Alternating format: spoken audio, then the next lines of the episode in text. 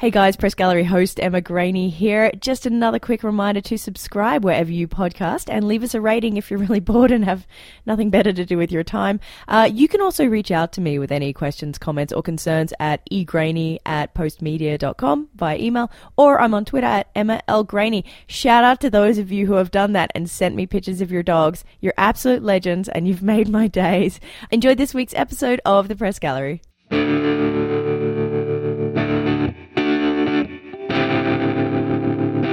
Welcome to the Press Gallery, the Edmonton Journal's politics podcast. I am your host, Emma Graney. It is Friday, March 2nd, 2018, and this is the Blast from the Past edition. Or as Canadians say, Blast from the Past.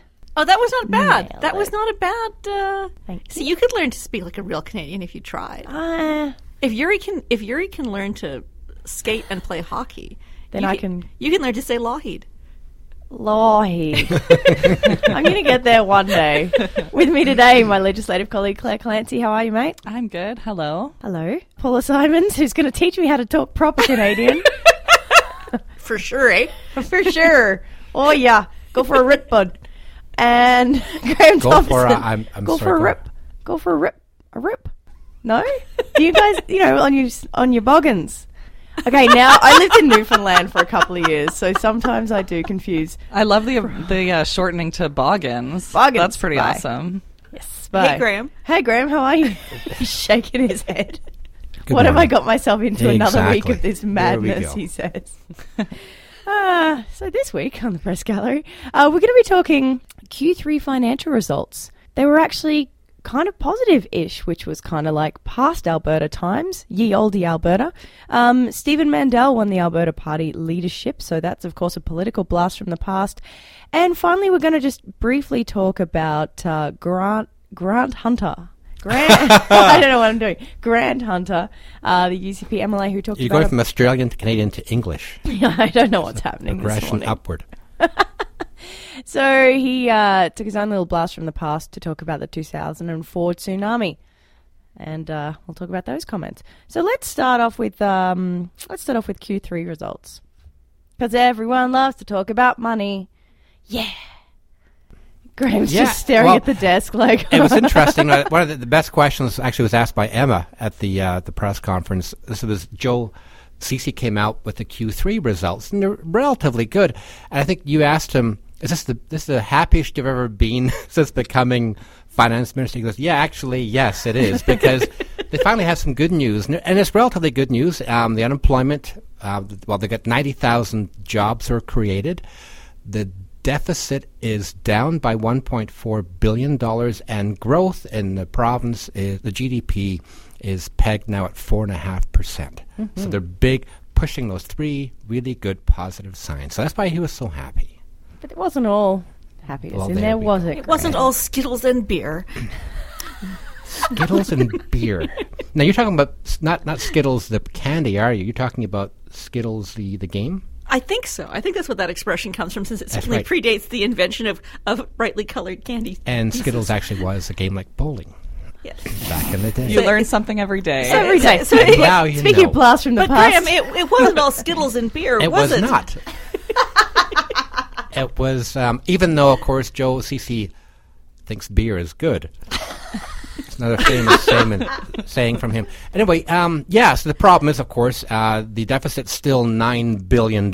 So it's gone from 10.4 roughly down to 9 roughly. So it's still a really, really high deficit. The growth is good, but we're still in the hole. If we hit the recession 2015, and we're not out of that recession. We're not at the pre-recession rates in terms of growth, so we're still in that hole. We're still coming out another year or so before we actually get back to where we were, back to level ground, so to speak. And 90,000 jobs, yes, but the unemployment rate in Alberta is still pretty high, and uh, the rates in Edmonton and, and uh, Calgary are still among the highest of any cities in the country. Now, Calgary did get, apparently, according to the numbers, Calgary has got all of its number of jobs back that it shed during the recession. But they're all different kinds of jobs. They're not in the same in the same fields. And this job number was an interesting thing because it was ninety thousand new full time jobs created in the last year. But the economy also shed 46,000 part time jobs. So you're looking at a, at a spot where they're like, oh, yeah, no, it means people are kind of moving from part time over to full time employment, which is, of course, a good thing. But it doesn't mean it was all just new stuff. There were there were a lot of jobs shed, but ho- they think seem to think they're mostly part time jobs. Yeah, so you get this sort of some good news, but still a lot of uh, It's tempered good news. it's tempered good news. So maybe a year from now, we'll a better idea right before the election, just how things are actually going. Of course, the opposition is all over this, saying, "Look, the bad. There's a lot of bad things out there in the economy. Uh, the growth is not that great. The um, in terms of investment in energy." That's not doing that great. Of course, compared to the U.S., they're really doing a lot better than we are. And Notley made a, Notley made a point of talking about Louisiana eating our lunch when it came to investment. So there's still a lot of room for growth. But relatively speaking, compared to the last two and a half years of this government's um, uh, news on the eco- economic front, this is much, much better than we've seen in a long time. So the deficit is down by a billion from what was It was forecast. right at ten point four now. It's going to be at nine nine. But billion. that's not because of a reduction in program spending. Uh, no, what's happened here? We've got two billion dollars more in revenue. Yes, okay. I thought I, I was trying to be not to be too too harsh on this. So it's two billion dollars more in revenue, but they're spending a billion dollars. So this is a government that's being hammered. Of course, uh, I think it was Mandel. We'll get to him in a second, but he had a little bit of a scrum as leader of the Alberta Party, talking about this government just cannot help itself. It keeps spending money. So it, it's in a it's, it's got a huge debt, about 40, 45 billion dollars in debt. Um, we've got nine billion dollars deficit this year. They get two billion dollars more, and they spend half of it. yeah. And kind of after this more sunny-ish uh, outlook onto financials, can I ask, did was there any mention of the kind of compassionate cuts um, messaging this time? No, th- I, there wasn't a single Compassionate, stroke of that. not the word Compassionate cuts. belt It's tightening. Oh, belt tight- tightening, No, no one's cutting anything. Yeah. Oh, we're It's just, tightening our belts. tightening our belts. No, there was not that. There wasn't a single line in the press conference that I heard About- Ceci say We'll that. see what happens in a few weeks because the next shoe to drop is going to be, or the boot to drop, whatever, the clog. Boy, oh boy, I could go on. It's going to be the um, the uh, budget. budget. The budget March comes up twenty second. Twenty second of March, they're bringing down the provincial budget, which is interestingly right on the eve Yeah. of the one week break. They're taking a break. They're doing right it on afterwards. the Thursday, and then Wow. they're going on the one week constituency break. Wow, Pretty that So is, it's that- that 'cause they don't sit precisely on the sort of thing, of course, that blast from the past. They used to blast the conservatives for doing. oh, limiting debate in the House. We need to have a proper full. I mean, yeah. See, Kenney is going to say those things, and Jason Kenney is going to be correct. Mm-hmm. Um, that is. If we're talking about our Skittles and beer, that is slightly dirty pool. I think to announce the budget and then and then take a week constituency break. It's not like I guess so. It's not like people are going to go on constituency break and be like, "Oh, let's forget about the budget." You know, they had too much beer and Skittles and forgot to come back with it the next following week. I don't think that's going to Well, happen. you, you're going to find the ministers going out across the province and, you know, and selling this. I Yeah. imagine over that one week Yeah. break, but it, it keeps the opposition away from the House to keep hammering the government when it's freshly in people's minds. But it will be interesting to see what happens because of kind of the last year of, or I guess the last maybe six months of hearing there will be belt tightening, but we don't know what that means. Like, so I'm really curious Well, to see what there's the two things looks we'll like. see hopefully in this budget is belt tightening, what they mean by compassionate belt ti- tightening, but that ties into the plan to balance the budget. They keep saying they have a plan to do it. We haven't seen that plan. Twenty and- twenty three, we swear. wow, it's like having Joe Ceci in the room. that was an impression of Josie. See, that was just a general kind of. So, but it, but in the meantime, you know, I, I- I'm always, you know, because I'm not at the ledge every day. I'm always a little confuddled when they make an announcement, as they did this week, that they're going to put a billion dollars into, you know, bitumen, into goosing the bitumen industry. That's to partially upgrade. That's right. yeah. So, is that money that is going to be announced in the budget? This is money that it's not money they're giving away. It's over eight years, so it's uh, two two hundred million dollars in loan In- in and in grants, grants, and eight hundred million $800 in loan guarantee. So Oh, okay. it's over eight years. But again, that's a whole different topic. And this is them saying we're going to divers- diversify the economy. That's not really diversifying the economy. We're still Well, that was specific to diversifying the energy industry, though, wasn't it? That was That's that task group. Oh, I see. So it's add. not. So it's not just extraction. It's it's to. No, because after the royalty review, um, they created this committee and they were tasked with finding ways to diversify the energy industry specifically. So it came back with this report this week um, saying, oh, here's an idea. How about we uh, build some partial upgraders? Not build them, but we get behind the partial upgrading We incent facilities. them. That- then Incent that's them, the problem exactly is, of right. course, yes, so it's a billion dollars over eight years. Most of that is in terms of loan guarantees. Um, there's no guarantee it will create. As they put th- like five billion dollars in investment and is four thousand or Oh, forty they- thousand jobs. Yeah, four thousand construction jobs, five billion dollars in um, private sector and investment. there's no guarantee in over eight No. years. It's interesting. A little bit of uh, background to that is when they brought out the royalty review uh, a few years ago. You know, for years the NDP had been saying we're going to uh, raise royalties if we were to become government. It's really important to raise royalties. Well, they didn't raise royalties, and a person who's really outspoken against the NDP was Gil McGowan. Head of the Alberta Federation of Labour, who's really critical of the government for not raising royalties. Gil, Gil is a New Democrat, just to be It to, was- be, yeah, to be clear. Yeah, yes. the AFL and the NDP. It's like this kind of homies. Yes. So he was very critical, and like, what happened is all of a sudden, Gil McGowan is co-chair of this committee that came out of the uh, royalty review, and he Isn't was. that convenient? Ex- it's a way I think it's a way of uh, maybe you know uh, co-opting him, like say he just stops criticizing the government over this particular issue, and the way they're going to try and solve this by bringing value added to the energy industry is this watered down version of the old NDP promise to refine and upgrade here in Alberta before we ship it out. What we're talking about here is not full refinery or upgrading, it's just partial upgrading, which basically means taking bitumen and making it easier to transport in pipelines. yeah. in imaginary pipelines, which That- but, but, exactly. But this, but this did allow her a photo op where she got to put on the "I am the real heir of Peter Lougheed" mantle and uh, look like a friend of the energy industry. So I guess that's that is the value added for the NDP. Yeah, they mentioned um, Lougheed a lot in that. press See, she, conference. Who? she just she just can't say Lo- it. Law Lougheed.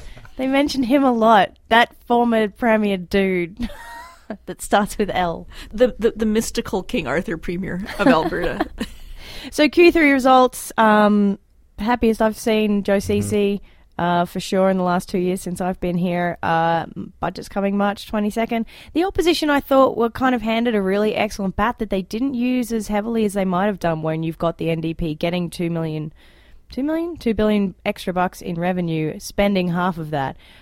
Drew Barnes, who's a finance critic now, only kind of mentioned that. Like he didn't really hammer down on that yeah, point. I, know. I, I mentioned surprised. Mandel because Mandel is much better in terms of you know, saying this government. Oh, this is a segue.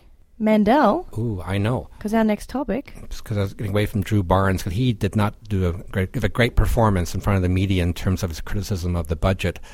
Well, Mandel did a much better job in terms of putting it into a nutshell, saying this government keeps spending, they get two billion dollars more, and what do they do? They spend half of it. Now that that's that's being simplistic, but hey, that's what politics often is. And is it surprising that the UCP didn't take the chance to do a shadow budget, whereas MLA Derek Fildebrandt and the Alberta Party Yeah, are come going budget to? Budget day, yes, that's kind I of love going to that be the- interesting. Derek Fildebrandt tweeted, "Yeah, I'll be producing a shadow budget." God bless him. I just wanted to mention that. Neener, neener. yeah. So yes, Alberta Party, of course, had their leadership uh, vote this week.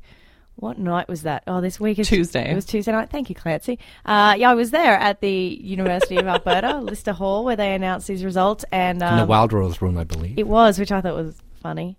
Yeah, so Stephen Mandel, former Edmonton mayor, former Progressive Conservative health minister, he is now the leader of the Alberta Party. He won with 66% of the vote. Sixty-six percent in a three-person race. That is that is pretty impressive. if it was really a three-person race, and the thing is, it really was a Mandel's. It was Mandel's race um, to win. And I think, and one of my columns this week after he won, I think the headline said uh, Mandel is the best choice for leader. The obvious choice. Obvious choice. Thank you. Um, but the thing is, though, like that. Okay, I didn't write that headline because my point was of the three people in that race, he was the obvious choice.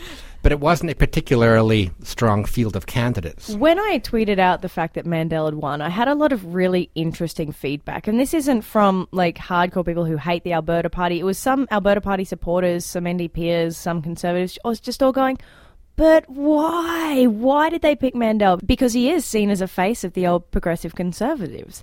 And they were all kind of like, oh, you had a choice, Alberta Party. You could have got Kara Levis, who's a, you know, a 35 year old lawyer from Calgary, or maybe even Rick Fraser, who who actually has has a seat in the legislature. yeah, which- what a novel concept. Um, yeah, Who and finished it was third in the race, He did. He. oddly enough. I asked him about that afterwards. I was like, "Does that hurt your heart a little bit that you only got sixteen percent of the vote?" And he's like, "Well, honestly, yeah, but I guess I didn't work hard enough and I didn't do a good enough job. And sometimes in Sometimes in life, like in hockey, you take knocks on the chin, and I'm just going to take this one. It's like, okay. Well, you know, I mean, th- there's a really simple answer to this question. The Alberta Party didn't pick Mandel as the leader. The leader, the, the leadership goes to the person who sells the most memberships. So if you sell the most memberships, then you win. Uh, Stephen Mandel has great ground game as a politician. Uh, he has a machine left over from his time as a popular mayor of the city of Edmonton. I was at his campaign launch. It was slick and high budget, and he had lots of Edmonton movers and shakers behind him. And he didn't win because the Alberta Party sat down and decided he should win. He should win because lots of his friends and supporters bought memberships and voted for him. That's how this works. Whether that's in the long term interests of the Alberta Party caucus, which is three Calgary MLAs in the legislature. I mean, this is the challenge that Mandel now has. But this wasn't really what they had hoped to achieve when they had Greg Clark step down. I mean, they had him step down. They more or less nudged him out. And this was no, no, no, Graham. He said it was in the best interest of the party. And his family. His family wanted to spend more wanted him time with his family. yes Pushed Um, out, Graham. Such a cynic. This goes back to the Alberta Together movement. This is the Political Action Committee, the PAC, uh, which is more or less led by, well, uh, behind the scenes by Stephen Mandel. And so th- this was a group of people. These, these are the former progressive conservatives, and I'm emphasizing the word progressive here because they were disgruntled after Jason Kenney took over the party and formed the UCP, and, and they thought he's too right wing. We're, going to have our own moderate party.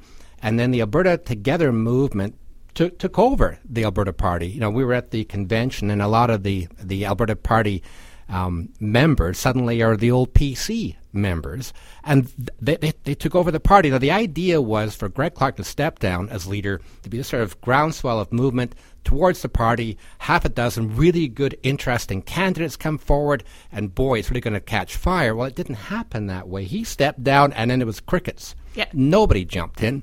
Uh, Kara Levis, so he stepped down in the fall. So December, Kara Levis, um, I thought very courageously, bravely said, "I'll go in." So she joined the race.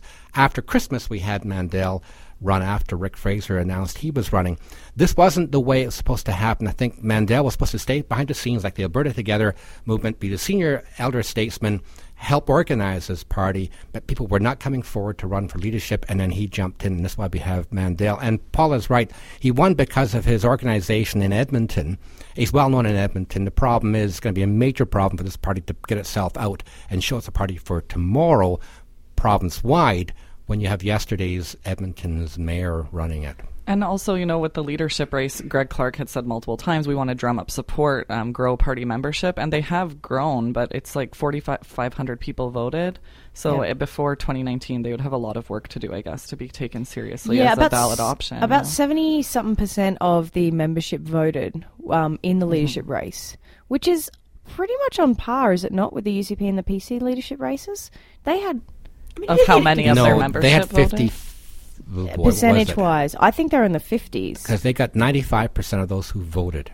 Got unity. That's for Yes. unity. Anywho, it but yeah, you're right. Like it, they, considering the fact that pretty much all of the members of the Alberta Party are there now because they bought memberships in the last year. Mm-hmm. Only seventy something percent of them voting. It's an interesting. And then it was 4,500 people of that, which Mm. it just, I think it'll be interesting to see how much they're able to grow the party before 2019. I mean, what, what Mandel will be able to do is raise money in Edmonton. Whether he'll be able to raise money in Calgary or in rural Alberta, it, you know, or, or, and get attention in rural Alberta. I mean, I, I don't think rural Alberta is really going to be part of their game plan. I mean, he is the ultimate urban, urbane candidate.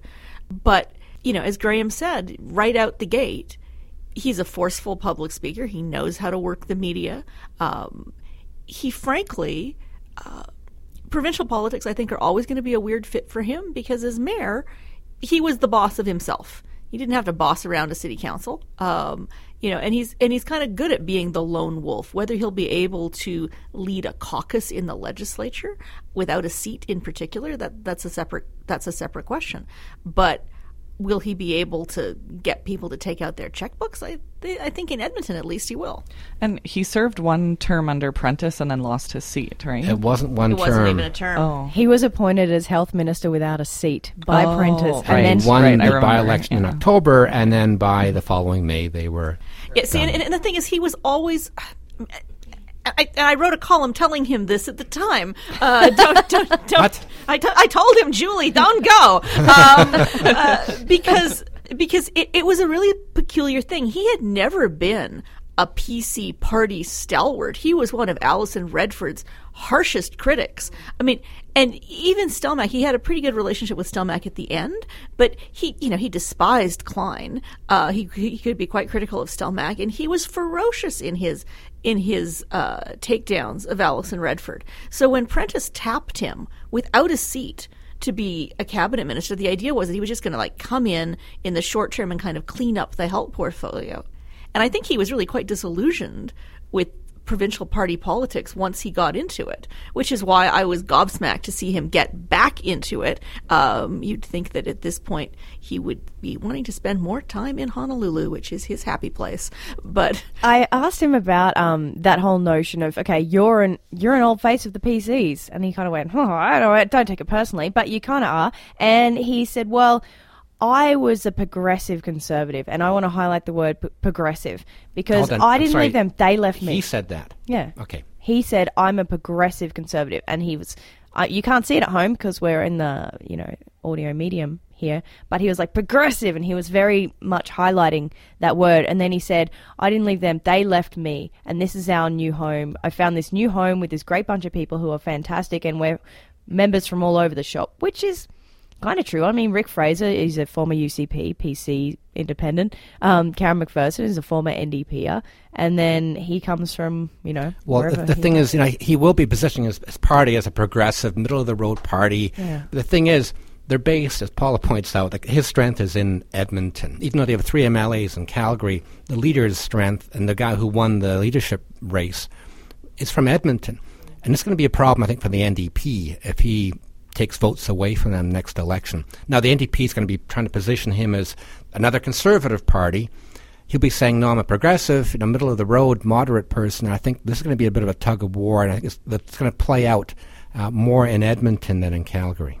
And he had an event on Sunday when he voted, and um, I went to cover it. And he basically, I just thought it was interesting what you just said because I asked, you know, is it a, is it a party for former PCers? And he said, no, like it's people from all over every political spectrum. So I feel That's like what they all say. I know, know. but I just, but I just Well, feel like it's even this, Jason Kenney says that. But but that's the thing is I just feel like this constant message is not getting out there because everyone does view this party as a former PC party. Yeah, but I- but I think, So- in, in fairness, I really don't think Mandel was ever part of the PC machine. I mean, he was not part of the Klein cabal. He was not part of Alison Redford's inner circle. I mean, he really wasn't.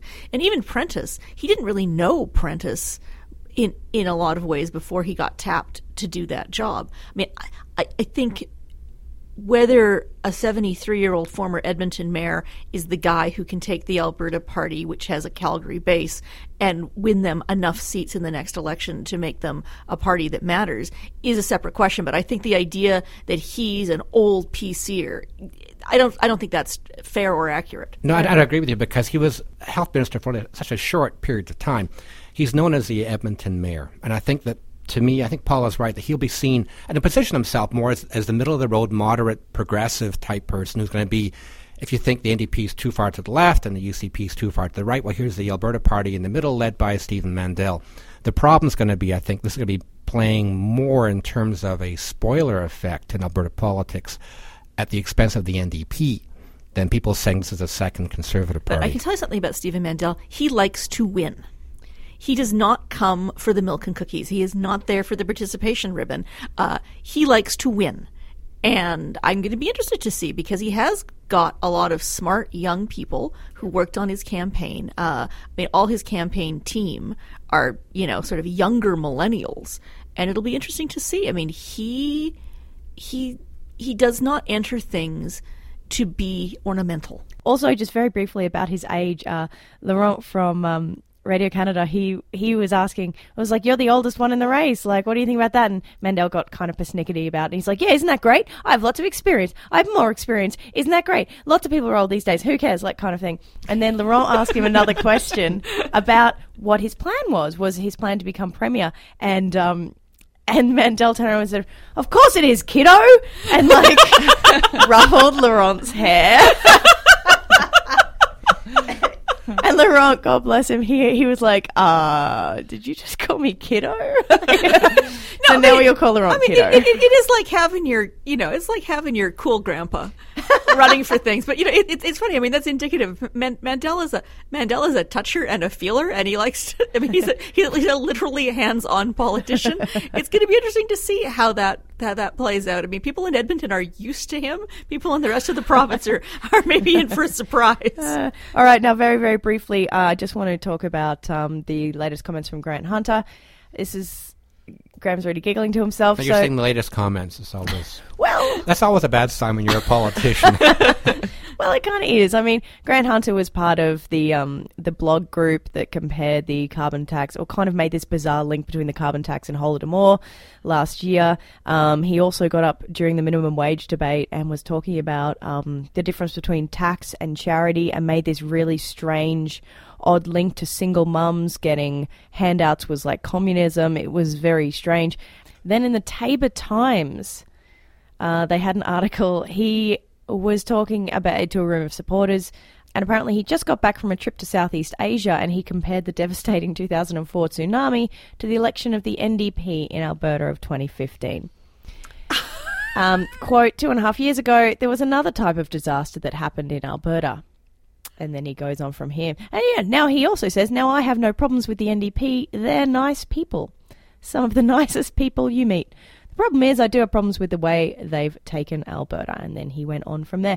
So I actually wanted to kind of talk about this idea of, um, I guess, comments that are said on social media or in the media by, and not just the UCP, but by MLAs and how they're quoted and how these are going to be used in the 2019 election. Graham, they're going to store these up, aren't they? Well, but the, the NDP is digging everything up. In fact, it's interesting on that. The Hunter comment was a stupid comment, absolutely, and he's, he's I think he's tried to apologize for it. But, but Is he sorry you were offended? well, that, That's not an apology, the Graham. thing is, though, but it's interesting that the NDP, of course, isn't going to let us rest. They actually had um, the House leader, um, Brian Mason, held a scrum in the rotunda of the legislature to make sure that we covered it, to make sure that we were aware of this, and to this is something that we'll see more of. Any sort of um, stupid comments from backbenchers of the UCP would be responded not just by someone uh, being a bit upset in the NDP, but actually having a news conference or a scrum to actually call us together as a media to attack. See, back. this makes you look silly too. What you should just do is mock people, mockety mock mock mock, because to because just to compare, you know, now I mean. In fairness, you know, if we call it a landslide election, we're not actually comparing it to the Frank slide. Um, if you say it was like a tsunami that swept Alberta, you're not actually comparing it to a devastating natural disaster that killed But thousands and thousands of people. Except But- he did. Except he did. So the thing is, what you should do is just make fun of him uh, and not clutch your pearls and make it sound. You know, your your your response should be proportionate to the arena in which the grievance uh, appeared. Well, I First, don't my, my friend's dad died in that, so he can just Yeah. shove it. I think Well, what'll terrible be comparison. what'll be inter- like it was yeah a horrible remark to make, but what I think will be interesting is seeing um because you know Jason Kenney also said we're going to raise the bar of ethical standards in our party. So what's that internal conversation going to be like amongst them? Well, on that point, it's interesting. You've got you know Hunter also saying, "I like the NDP; they're good people." Yeah, and, and you nice. have Kenney doing the very same thing. He'll say, "NDP, look, they're really, really good people. They're doing the best they can. The premier is, um, is, is doing the best she can." But also, he'll say, "But they're liars." You know, they lied about the carbon tax. They're misleading Albertans. They're killing jobs. Um, but he'll say that he'll call them liars, and then he'll back it up by saying, "Well, hold on. I think that they're really good people." They want it And, I, both and I want to restore civility to politics. Exactly. So, so they want to be able to attack people, um, as call the NDP the premier liars, and then say, "But hold on, we think that they're good people. Therefore, we should bring back civility into politics." But at the same time, they want it both ways. They want to be able to attack the NDP on a personal level, but yet stand back and say we're not being personal. Of course, the NDP has been attacking um, uh, Kenney on a personal level, Yep. and this is heading up into, of course, next week. We'll have the start of the the session with uh, Notley and Kenney face to face, literally in the house. Thursday, throne speech. Woot woot. I'm excited, you guys. uh, you'll be tweeting a storm during that. Yeah, well. What's going to be really exciting, of course, is not just, I mean, throne speeches do not give me the same thrill of joy that they give to Emma. But what, but, but what it is, what is going to be really exciting is what it's going to look like when Jason Kenney is in the house. Because, I mean, I always loved watching the Rachel Notley, Brian Jean interplay. Uh, they were quite funny bouncing off each other. It's going to be fascinating to see what the Jason Kenney, Rachel Notley, Jason Kenney, Sarah Hoffman, Jason Kenney, Brian Mason back and forth is like. Um, it's going to be fun to watch. Um, yeah, I think it'll just be interesting to see kind of if Jason Kenney actually comes out and disciplines people in his party for comments they make, because that was something we asked him repeatedly. Like, how far will you actually wade into your MLAs who make comments? And um, with this Grant Hunter comment, you know, like people asked for comment from his office and there was nothing. So, All right, let's move on to our regular segment, Good Stuff from the Gallery, in which we recommend things that we have read or listened to or seen lately that we think you might also like. Clancy, let's start off with you, mate. I'm going to recommend a sad piece again. Again? Yeah, but it's really interesting. Um, it's a BBC multimedia project, and it's called "The Exorcism That Turned into Murder," and it's Whoa. really interesting. It's about a woman in Nicaragua who died after going through an exorcism in her village, and it's kind of this um, multimedia project about traditional beliefs and um, how they can play into, you know, is it murder? Is it not? Very interesting piece. Wow. Paula.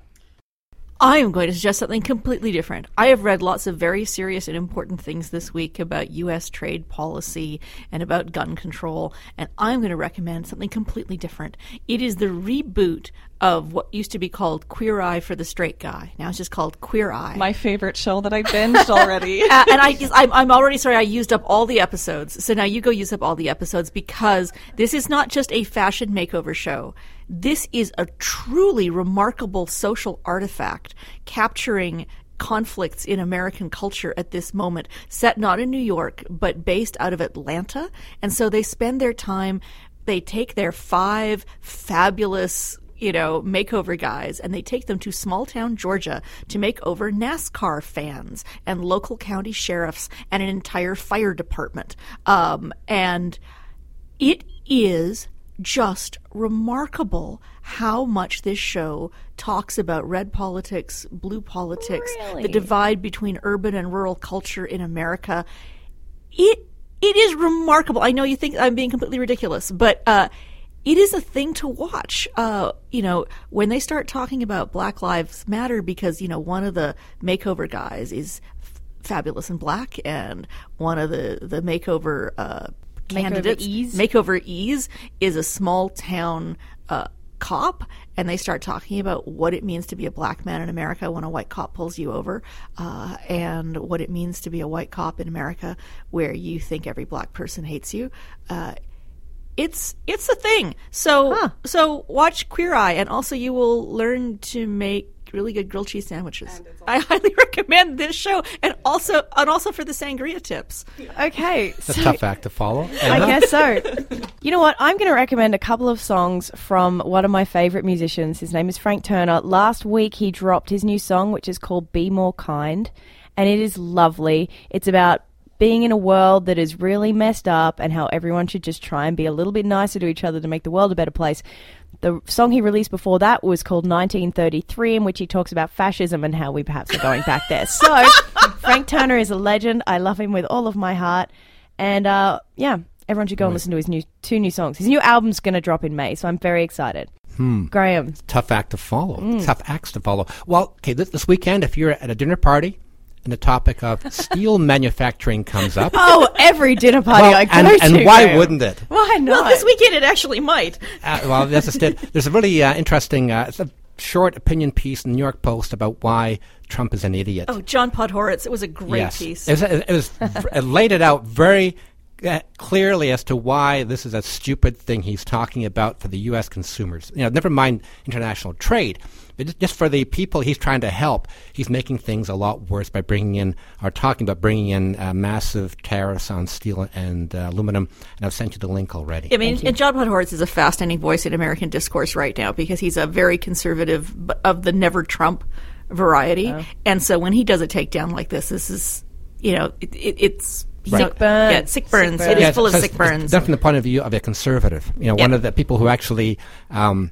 yeah, uh, and Paul is right. He's been very critical of Trump as a conservative, explaining what things should be done. And if you're a conservative, and this is a really good example, explaining things in a very simple way. So again, if you're at dinner, up comes the issue of steel and, and aluminum manufacturing and trade. You can then Thank you, Graham. all the Trump supporters at dinner. Thank you, Graham, because Um, this is, just sounds exactly what my weekend's going to be like. Exactly. It's not. It's going to be binging Queer Eye. Um, guys, thank you so much for joining me. Clancy, Paula, Graham, and Shaughn Butts here to film some of this and put it online at edmontonjournal.com where you can find all the past episodes of the Press Gallery, along with some little videos of our beautiful faces.